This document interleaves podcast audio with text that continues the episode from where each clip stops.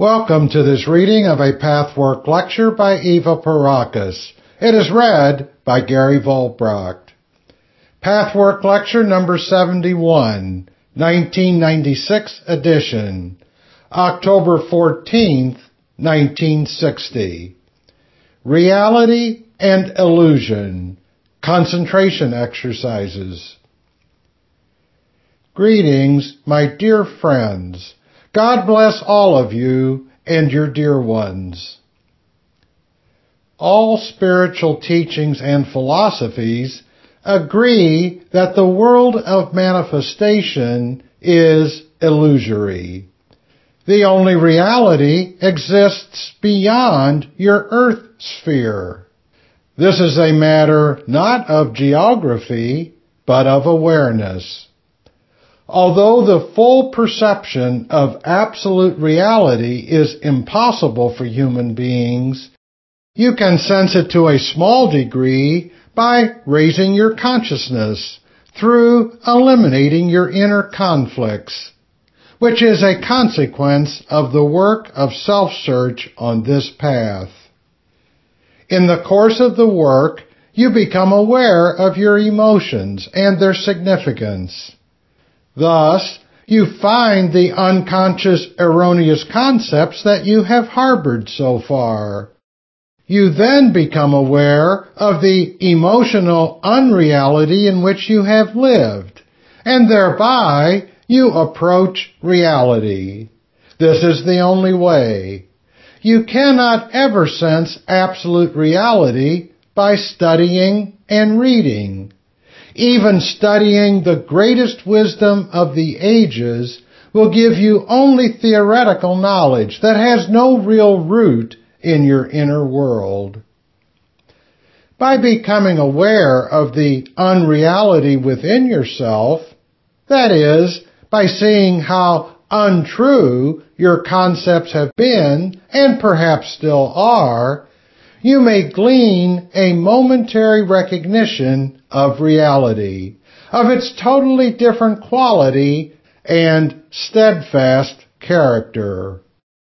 The ability to live in the comparative reality accessible to you as incarnated human beings depends on your maturity, mental as well as emotional. Maturity, in turn, depends on your capacity and willingness to love. The more you are afraid of love, unwilling, and thus unable to love, the more you live in unreality or illusion. These words will do you no good if you accept them at face value. You must understand, at least theoretically, how living in reality depends on maturity, and how maturity depends on the ability to love. Therefore, I shall try to explain this in detail. In previous talks, we discussed the legitimate desire to be loved. We also discussed how the immature part of yourself, the child in you, requests an unlimited amount of love and covers this desire with various other desires, such as the wish for approval. The more immature a person is, the more he or she craves being loved without taking the apparent risk of loving. The more you are afraid to love, the greater your desire to be loved becomes. The greater the discrepancy, the more you are torn in this conflict and in other conflicts arising from this basic problem. The first and perhaps hardest step is to become aware that this very deep problem does exist. When this is found, the most difficult part of the battle is over. It will then be relatively easy to see how unrealistic and unfair it is to request something that you are unwilling to give. Your desire to be loved is legitimate, only if you are prepared to give as much as you ask. This is reality. It is not reality to ask for more than one is willing to give. Nor is it reality to claim one does not wish to be loved. Some people have withdrawn so far and found a temporary, superficial contentment that they are unaware of their deep inner yearning. Their lack of awareness is a self-deception and, therefore, illusion. When you consider all this, you may begin to observe your surroundings with a different understanding.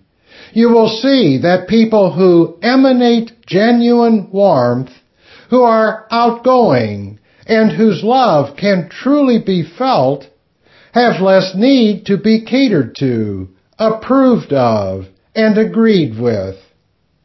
On the other hand, people who withdraw in fear from love, and therefore from life, have a proportionately great desire to be loved. This is an equation, and must come out even. It cannot be otherwise. This does not mean that when you love, you should not desire to be loved. But your desire will be less strenuous, less urgent, and therefore you will suffer correspondingly less tension and anxiety. Incidentally, another misconception or illusion, which is largely responsible for your fear of loving, is the idea, perhaps unconscious, that true love will forever be unreciprocated, and that to prove true love, you must give up your personal integrity, your legitimate needs, your dignity. At another time, we shall go into that subject in greater detail and discuss how you resort to one wrong extreme in the belief that this is the only possible way to avoid the other. You must become acutely aware of all your hidden emotions and unrealities if you are to have any chance of approaching reality, and you may not be aware of them at all. Therefore, when you hear or read these words, you may not feel an echo in yourself. In fact, at the slightest unpleasant reaction you have when pondering these words, you will quickly close the door tighter. You will say to yourself, Oh, this really does not apply to me. And you will think of many other people to whom it very obviously does apply. Be careful, my friends, for this is a sure sign that you are not willing to see the unreality in you. How then can you ever hope to attain even the slightest glimpse of reality? The higher spiritual absolute reality cannot be found by a shortcut. It can be attained only by changing your inner world of unreality into one of reality. You cannot do this if you are unwilling to face your confusions and misconceptions. Be on the alert for the tendency to close the door, to avoid facing yourself. So I say to all of you, find the specific hidden emotions, learn to understand their language, analyze their meaning. Only in this way can you find out that what I say to you here is true. Reality is truth far beyond what meets the eye. The more you are in reality, the deeper is your comprehension. You may be in comparative reality in one area of your inner life, while in another you are in deep unreality. In the latter area, you will see only the superficial facts and ignore the deeper connections. Thus, the wider truth of your situation is in darkness. Let us take a common and simple example. If someone hurts you, what he or she said and did will actually be a hurt. But as long as you remain focused on what happened and ignore the reason behind it, you will remain hurt. The moment you fully understand, it is impossible to be hurt any longer. I am certain that every one of you has occasionally had such an experience. And yet, you keep falling into the same trap. You know very well by now that only by understanding yourself can you come to understand others. Understanding eliminates the hurts because it brings you into truth or reality. This is why it is said that truth makes you free. This is why the resistance of the child in you when it comes to fully facing yourself is entirely unreasonable and damaging to you. Unreality or illusion is bound to bring you unhappiness, confusion, tension, and fear. Reality or truth is bound to bring you happiness and freedom. Your resistance to facing your unreality and to changing is in itself an unreality, in that you regard truth as being to your disadvantage. If you did not believe this, you would not resist. Moreover, maintaining your illusions requires strenuous effort on your part. Illusion always causes tension and strain for it cannot stand by itself. The effort to maintain your illusions causes many vicious circles and chain reactions. As you learn to understand your emotions, you will evaluate outer happenings differently. The outer happenings are real, but up to now, the emotional importance you attached to them was unreal. The more your fear of loving produces the urgent desire to be loved, approved of, and so on, the more rigidly and tensely you construct illusory forms in the hope that your desire can be fulfilled. This process is subtle and happens in many different forms. For instance, if you ardently desire to be loved by or to impress a particular person, you imagine situations in which you see this wish gratified. You view every favorable sign in the context of an illusory construction. Even if you actually obtain the love or admiration you wish, you fail to perceive it in reality as carrying the particular flavor or stamp of the person involved. You are dissatisfied with it in the long run because it does not live up to your idea of it. Unconsciously, you struggle against disillusionment as long as possible and strain even harder to maintain an illusion where none is necessary you constantly suspect that what actually is does not correspond to your idea of it, and therefore you feel yourself endangered. Every indication of reality clashes with your illusion, disappointing you, and in turn creating unconscious hostility in you. Hostility is bound to affect the other person, so that he or she reacts in a way that makes your illusion impossible to maintain. The loss of your illusion causes an all black view in you. Your urgency to be loved by a specific person causes the illusory construction, whereas in many cases no such construction is necessary. Actually, it is never necessary, because even if, for his or her own reason, the other person cannot respond to your desire, you would be better off to see that and let go. But often you can obtain your wish, but only in freedom, without urgency, and therefore without any unreal preconceived ideas of how a relationship should be and how the other person should react. In such freedom, you can adapt flexibly to the particular ways of the other and realize that it is unnecessary to mold the person and the situation to your ideas. Thus, there is a manifest unreality in your reactions during the entire process.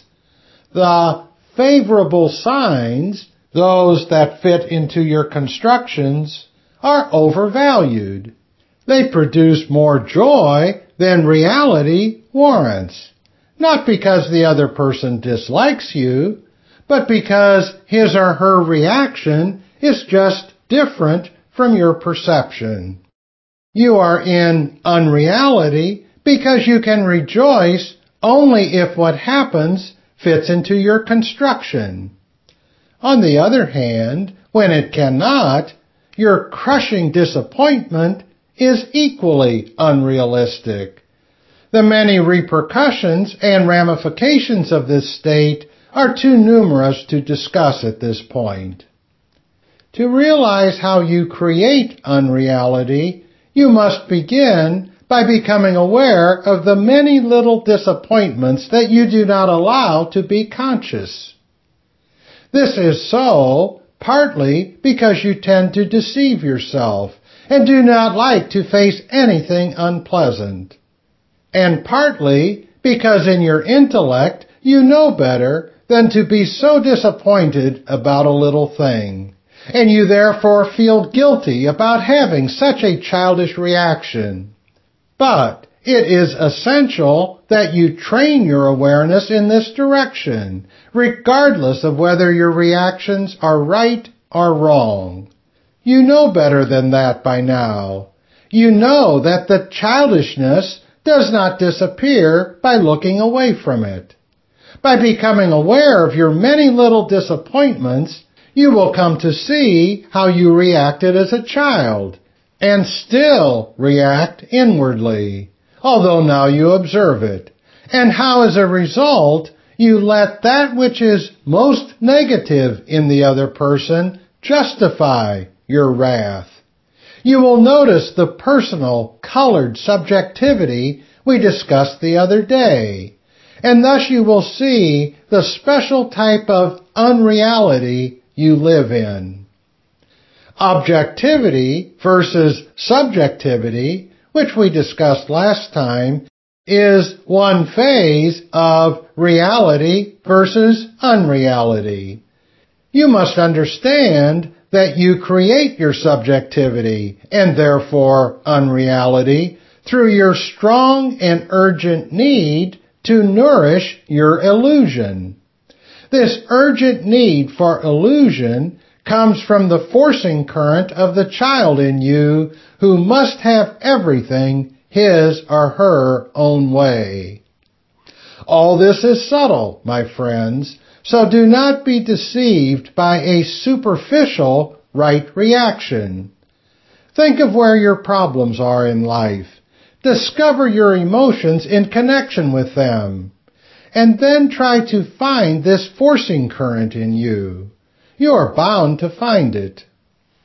To the degree that you learn to give up your forcing current and become free of a great inner tension, to that degree will you be free to receive something.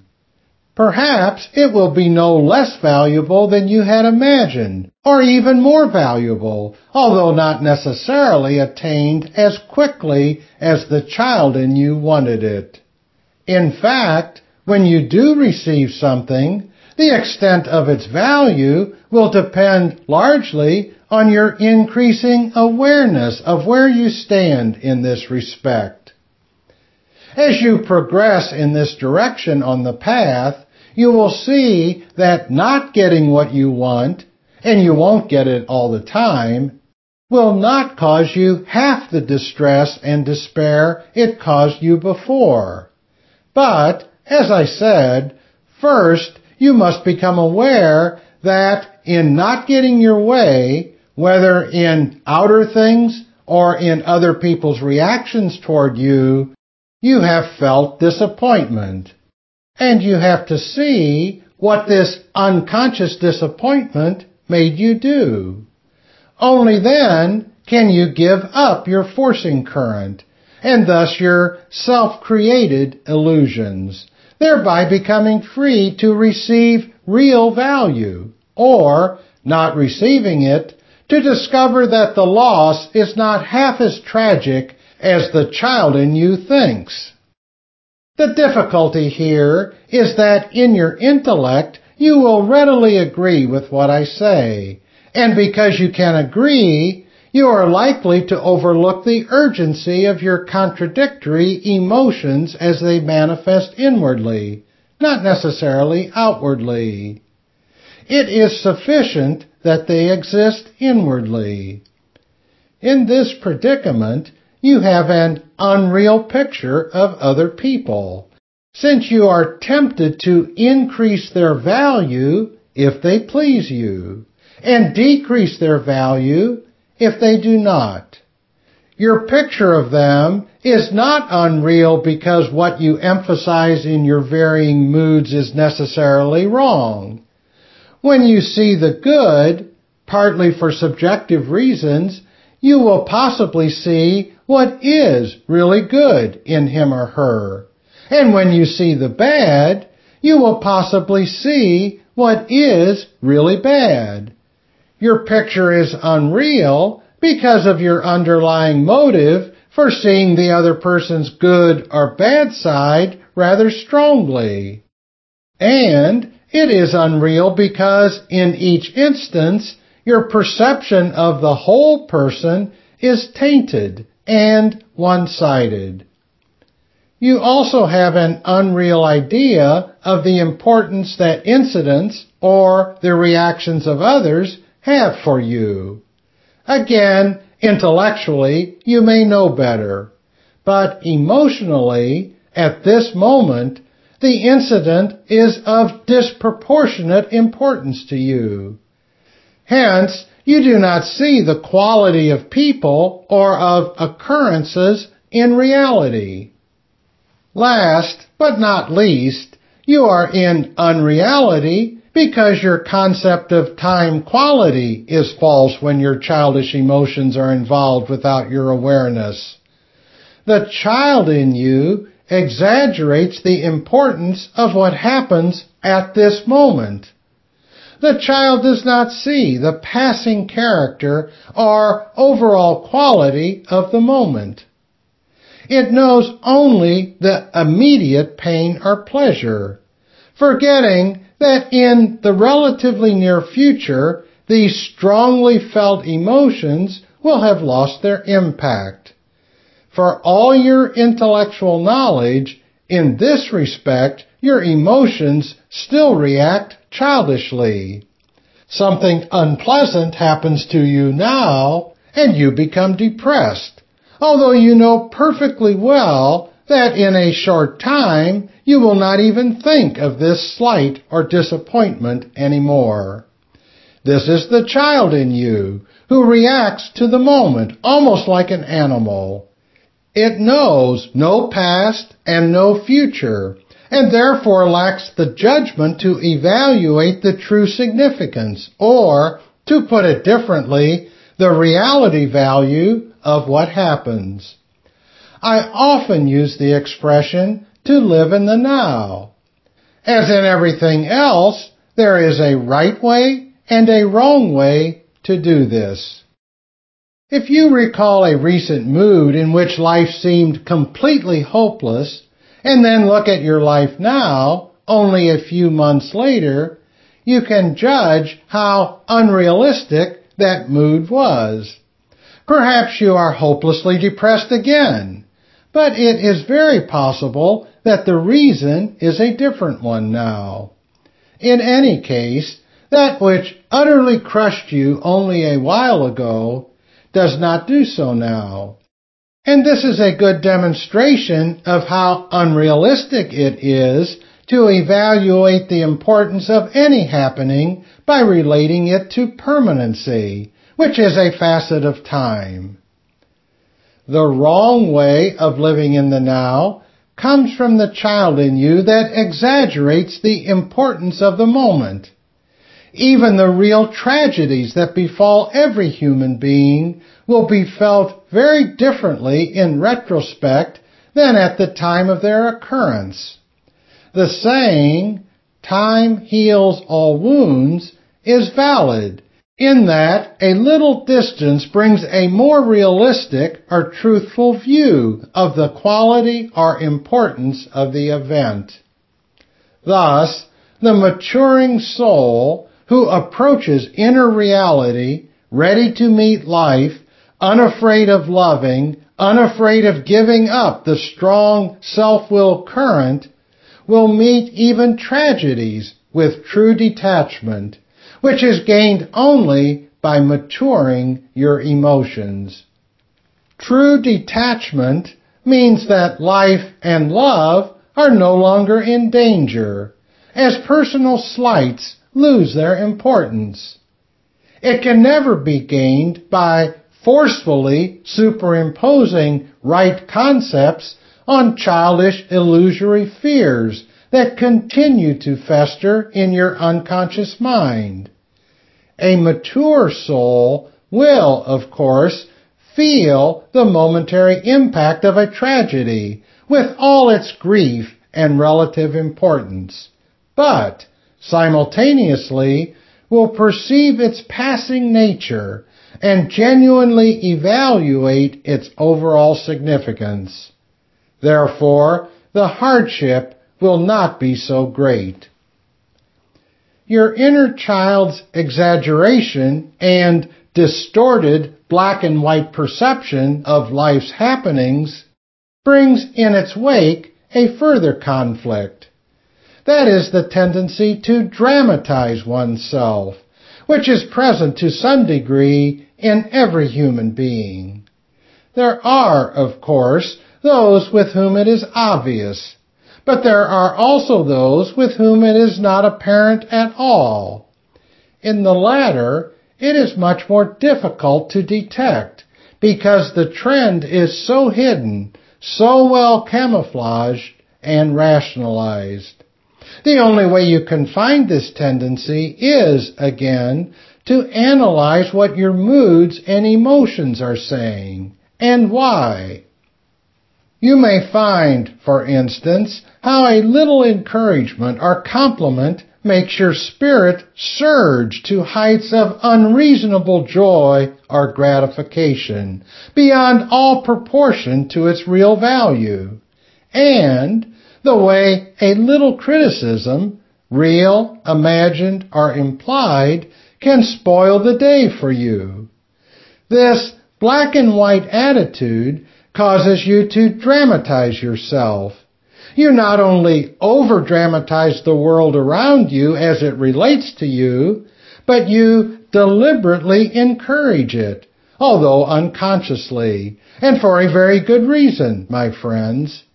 Since the child in you is constantly clamoring for attention, it uses the dramatization, either openly or subtly, as a means of forcing others to comply. I repeat, this is not necessarily done by outer actions. More often, your inner reactions work in that way, and you feel all the more frustrated because you do not dare to live it out. Thus, you force the world around you in fantasy only. You build up an unreality. You may think that in the positive manifestation, it does not matter. If I am overjoyed by a small thing, is that not good? I say no. If the joy is unrealistic, the disappointment will be all the more crushing. Hence, you have to learn to distinguish between the real and the unreal in this respect as in any other. It does not mean that you should force the joy away, but humor it and look at it with a little detachment in the same way that you should look at your depressing moods and other negative aspects. Just observe the child in you working. You cannot force it away, even after you have fully recognized its existence.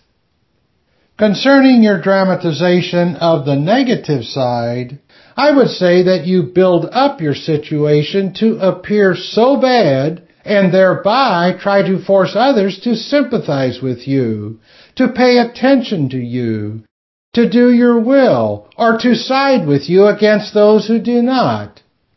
You do this ever so subtly. Again, it takes utter self-honesty to recognize these emotions. Even if you manage not to show them, still the voice exists deep down in you that says, look at poor little me, how I suffer, how unfairly I am treated, how absolutely miserable everything is. Or, conversely, look how bad I am. By recognizing my wickedness, I show you how honest I am, so that you will give me the admiration I want. The dramatization can take many forms, but it is always a form of exaggeration in order to enhance self-importance, whether open or hidden. It will be of great value for all of you to find this particular aspect of your world of illusion, where and how you dramatize yourself, and what is behind it. Then ask your emotions further what is the aim? Do I really believe it is as bad as all that? The difficulty is that nine times out of ten, you are not even aware that you are depressed, let alone why. So you must start by questioning every day what you really feel.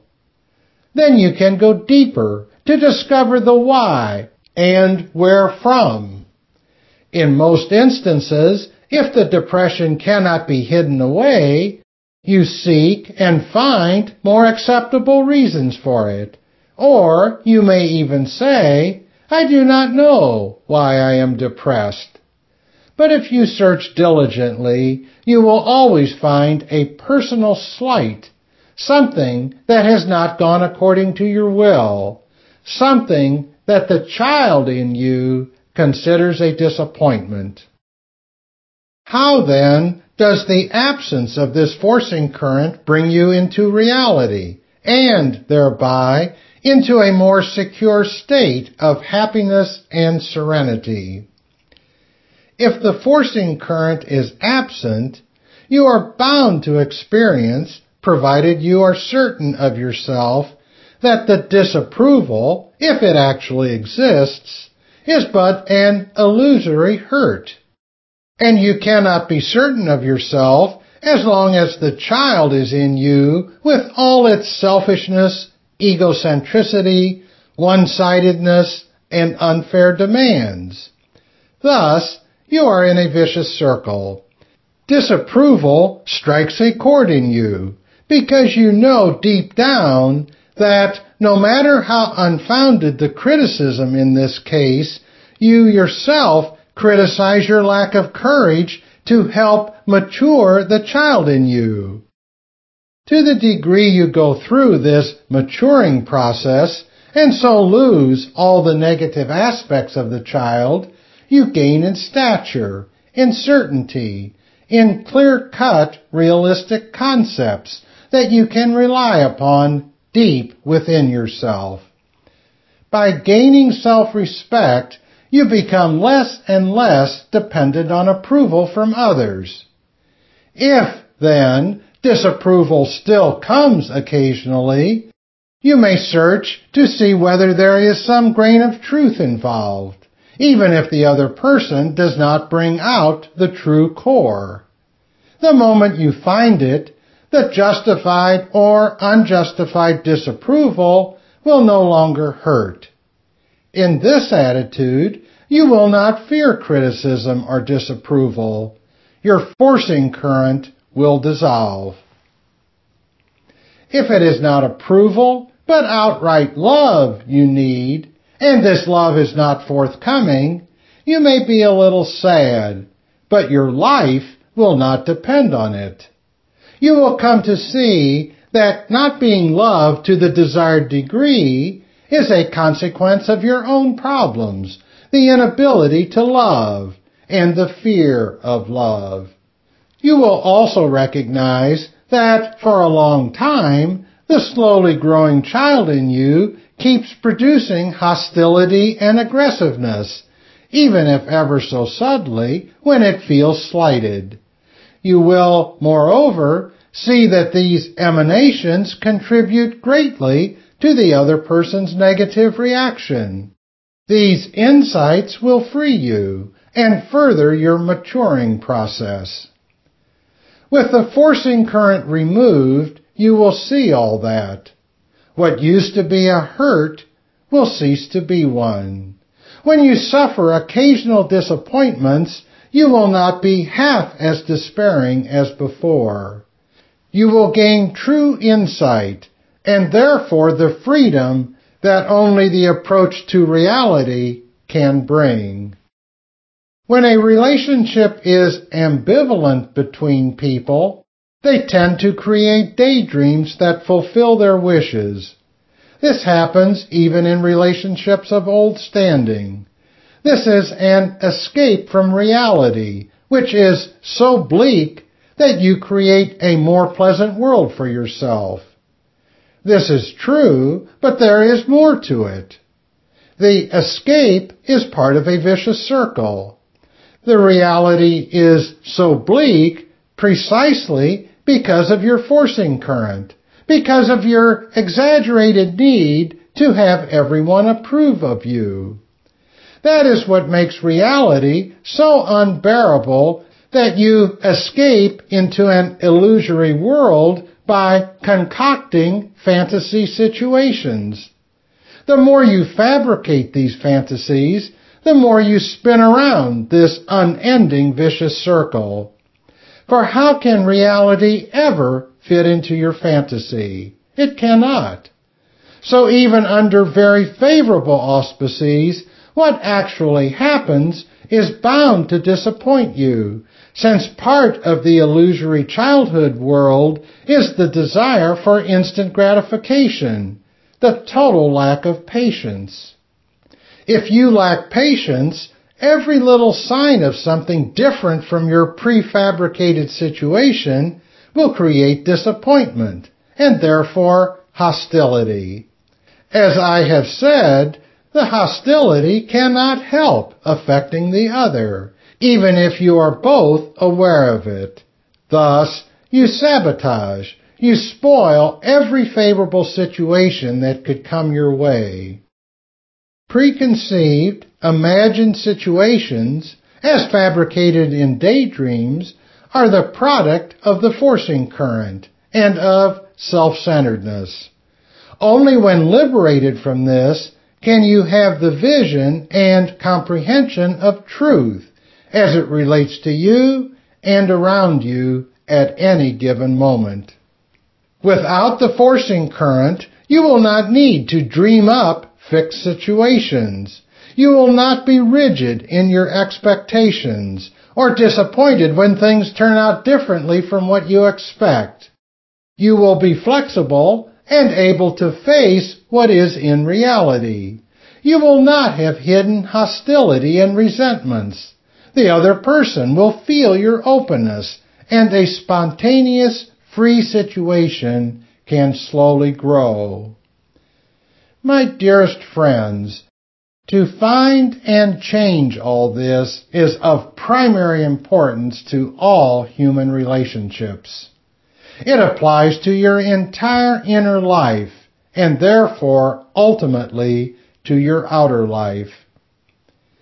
If you truly understand the deeper meaning of these words, you will, perhaps, understand and somewhat experience what the term reality actually means. It means freedom from fears, and therefore greater happiness and security. This can be only if emotional maturity exists. Emotional maturity, in turn, is the state of being willing and able to love. Hence, reality and the capacity to love are directly connected. We also know that the forcing current reduces your capacity to love. This fact must become quite clear to you, in theory as well as personally and particularly. Find out how your fear of loving makes you withdraw and how guilty you feel deep down about withdrawing. Find also how you need to force others to love you in order to atone for this guilt, as though being loved were a confirmation that the hidden voice of your guilt is wrong. Find the emptiness within you due to your unwillingness to love, which you would balance by making others love you. For all these reasons, the forcing current works strongly, although in very devious and hidden ways. When, in the course of your work, you have recognized all these emotions and reactions, you will understand much better what I am talking about here. Without the forcing current, you will give another person the freedom to feel about you as she or he wants. You will approach mature love in such a state of mind. You will give more to others. The giving will not always take the same form. In some cases, it will simply be affection shown despite the fact that your will was not done. You will give the freedom you could not possibly have given to another person as long as these twisted conditions prevailed in you. By giving freedom, you give basic human respect, regardless of whether your will is met. Thus, the benign circle continues. In such inner freedom, the freedom you have and therefore the freedom you give, you can perceive reality. It is then that you experience the real situation as against your imagined and forcefully wished one, and in much larger degree. There is widespread confusion about the meaning of mature love. Although we have touched on some points of it in this and in previous talks, we shall look at it more fully later to eliminate your unreasonable fear of it. For the present, I will say only this. You often labor under the misconception that true love means to give up your self-respect and dignity. You think you have to give in to the most selfish part of another person's nature. Naturally, you rebel against this. But your further misconception is that the remedy lies in withdrawing from love altogether. So, you fluctuate between the two extremes. Either you are submissive, which you feel is unhealthy for all concerned, and has no more to do with love than the opposite extreme, or you withdraw into a shell in which you find yourself lonely and unfulfilled. The nagging, gnawing voice of your higher conscience urges you not to withdraw, but you cannot heed this voice because your thinking is confused, let alone your emotions. We will eventually discuss this subject at greater length, not from the point of view of ideals you cannot now attain, but rather from a much more practical viewpoint. We shall see where and how you deviate out of unreasonable fear based on misconceptions. We shall then compare the right concept to your deviations. To benefit truly from my words, you must experience your emotions and understand their language. I cannot emphasize this enough. By doing so, you will become more serene, less subject to fluctuations, and, as a result, your emotions will be more attuned to reality. Only in this manner can you slowly come to sense in an ineffable way that cannot be conveyed in words what absolute reality really means and why this world of the earth plane is illusory. As long as these are merely words you hear, as long as you do not discover where you are in unreality, this term will mean nothing to you. Only by seeing and thereby eliminating your unreality can you slowly approach the door through which you may occasionally glean a sense of cosmic, spiritual, or absolute reality. What is intelligence other than perceiving reality? Some people may have great intelligence, and where it functions, they are in a sort of reality. Where it does not, they are submerged in their confusions, and therefore removed from reality. The difficulty with people who are intelligent is, to a large degree, that they do not realize where they are in unreality. But then, people of little intelligence also are unaware of their lack of reality. Mental and emotional health is reality. To the degree that you are unhealthy, you are in unreality. You do not see the truth. I said earlier that living in the now can be done in the childish, unhealthy way as well as in the mature, constructive way. The latter will bring you peace and harmony, security, and a full experience of life such as you cannot possibly imagine. Living in the now, in the right way, means a complete and full awareness of the moment, its significance, its truth. This awareness can be attained only by tuning in to what is, rather than by wishing for what might or should be. In other words, the rigidly built imagined situations that prohibit reality also prohibit your full experience of what life has to offer now. If you live in the now, there are no daydreams.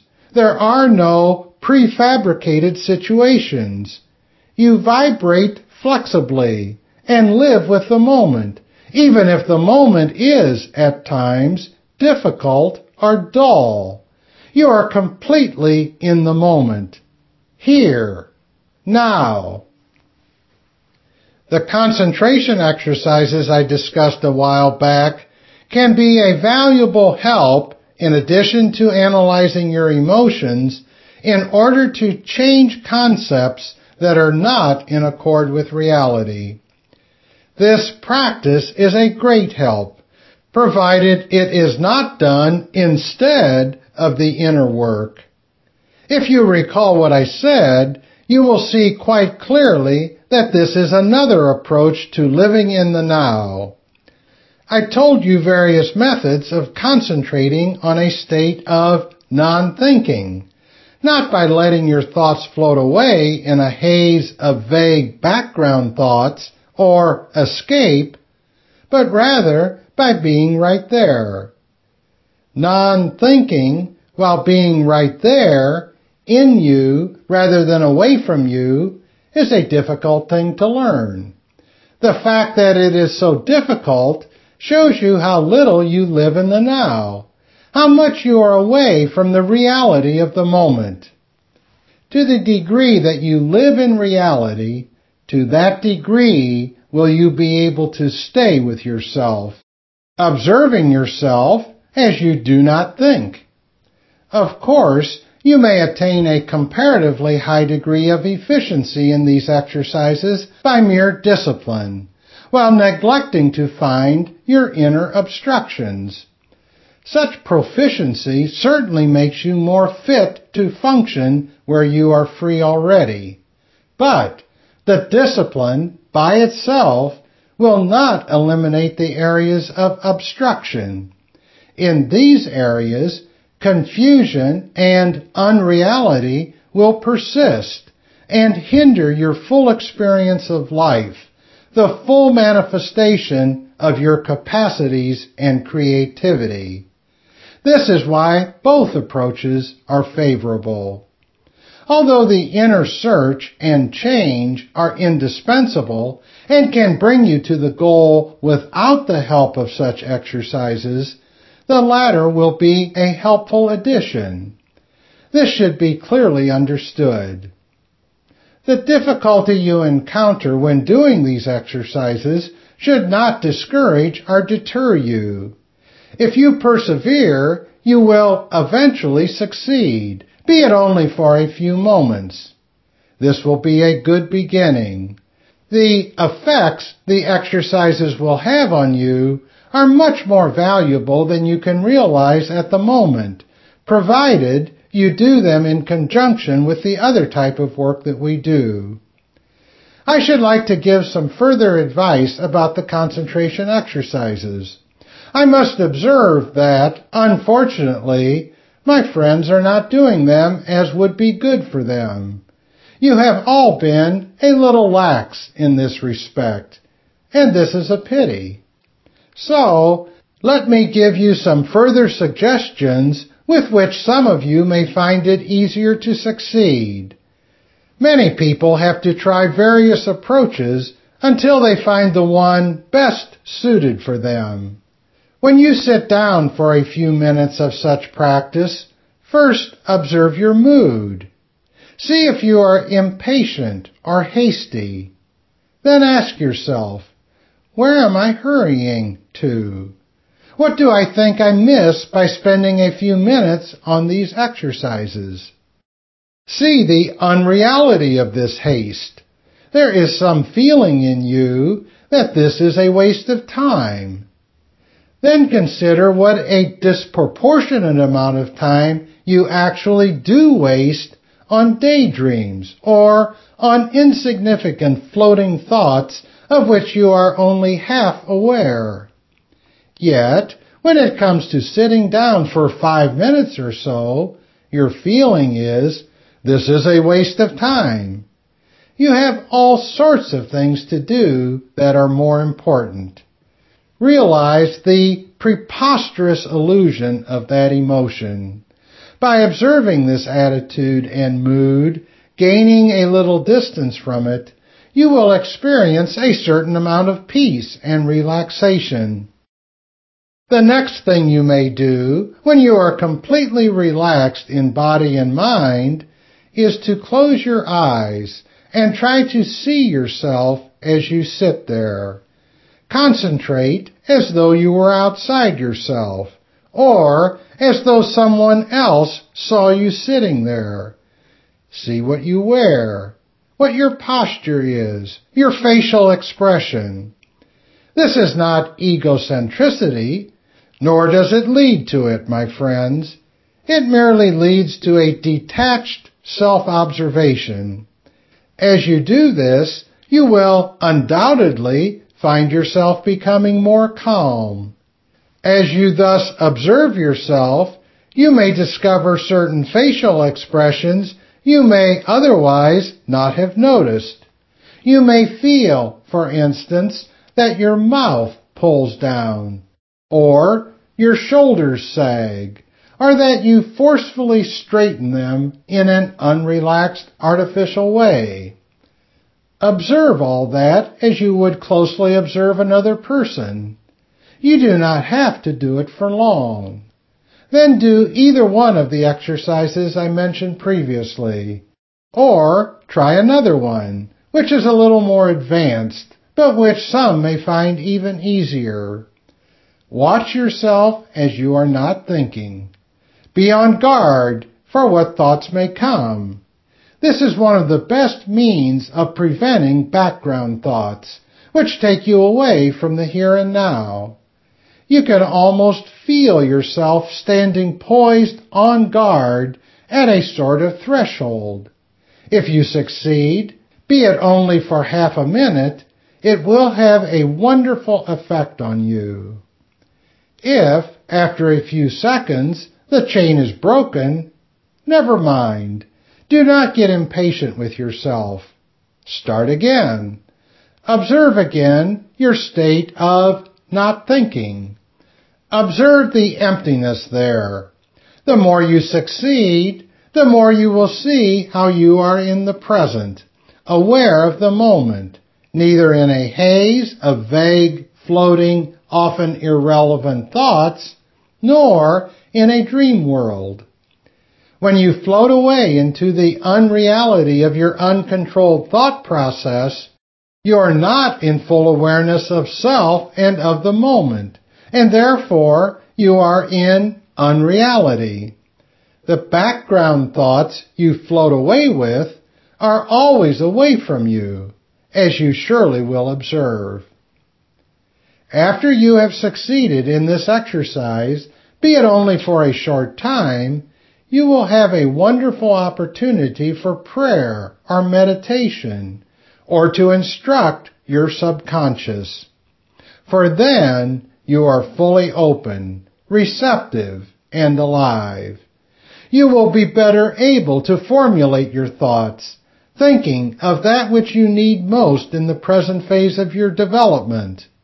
Whenever you feel confused or uncertain about something you have found recently or about something that bothers you, the best time to state your question, your confusion, is after these concentration exercises.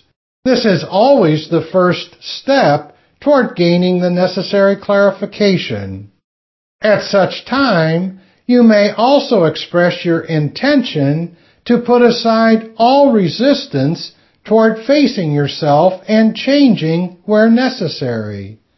This is the time in which you can best observe the reaction of your subconscious when you utter such an instruction in its direction or ask God for help. How much does your subconscious cooperate? It does if you feel the unreserved desire to face anything that is within yourself. If you feel uneasy and anxious, if you wish to limit such insight, you know that the child in you resists. And you should know by now that this is damaging for you and against your best interest. You can also utter such instructions or intentions in clear-cut foreground thoughts every time you feel you cannot stand on guard anymore. Each time your thoughts aim to float away from you into a vague haze, that is the moment to catch yourself. It is easier then to think constructively with deliberate and valuable foreground thoughts. As you proceed on this path, in the direction I lead you now, by using both approaches, you will come to a point when you not only will free yourself of tensions and fears, of many unnecessary burdens, but you will also become much more alive to each moment. Your reactions will be much more spontaneous and healthy. Your intuition more reliable. I am sure there will be many questions in connection with this subject. Think about them so that we can elaborate on them together. I know this is not an easy subject. It is elusive for those who in their work have not yet come across the emotions we discussed today. Then these words should give a direction in which to search. If you are not blocked, you will be successful and bring out many facets, which you will then comprehend in a different light.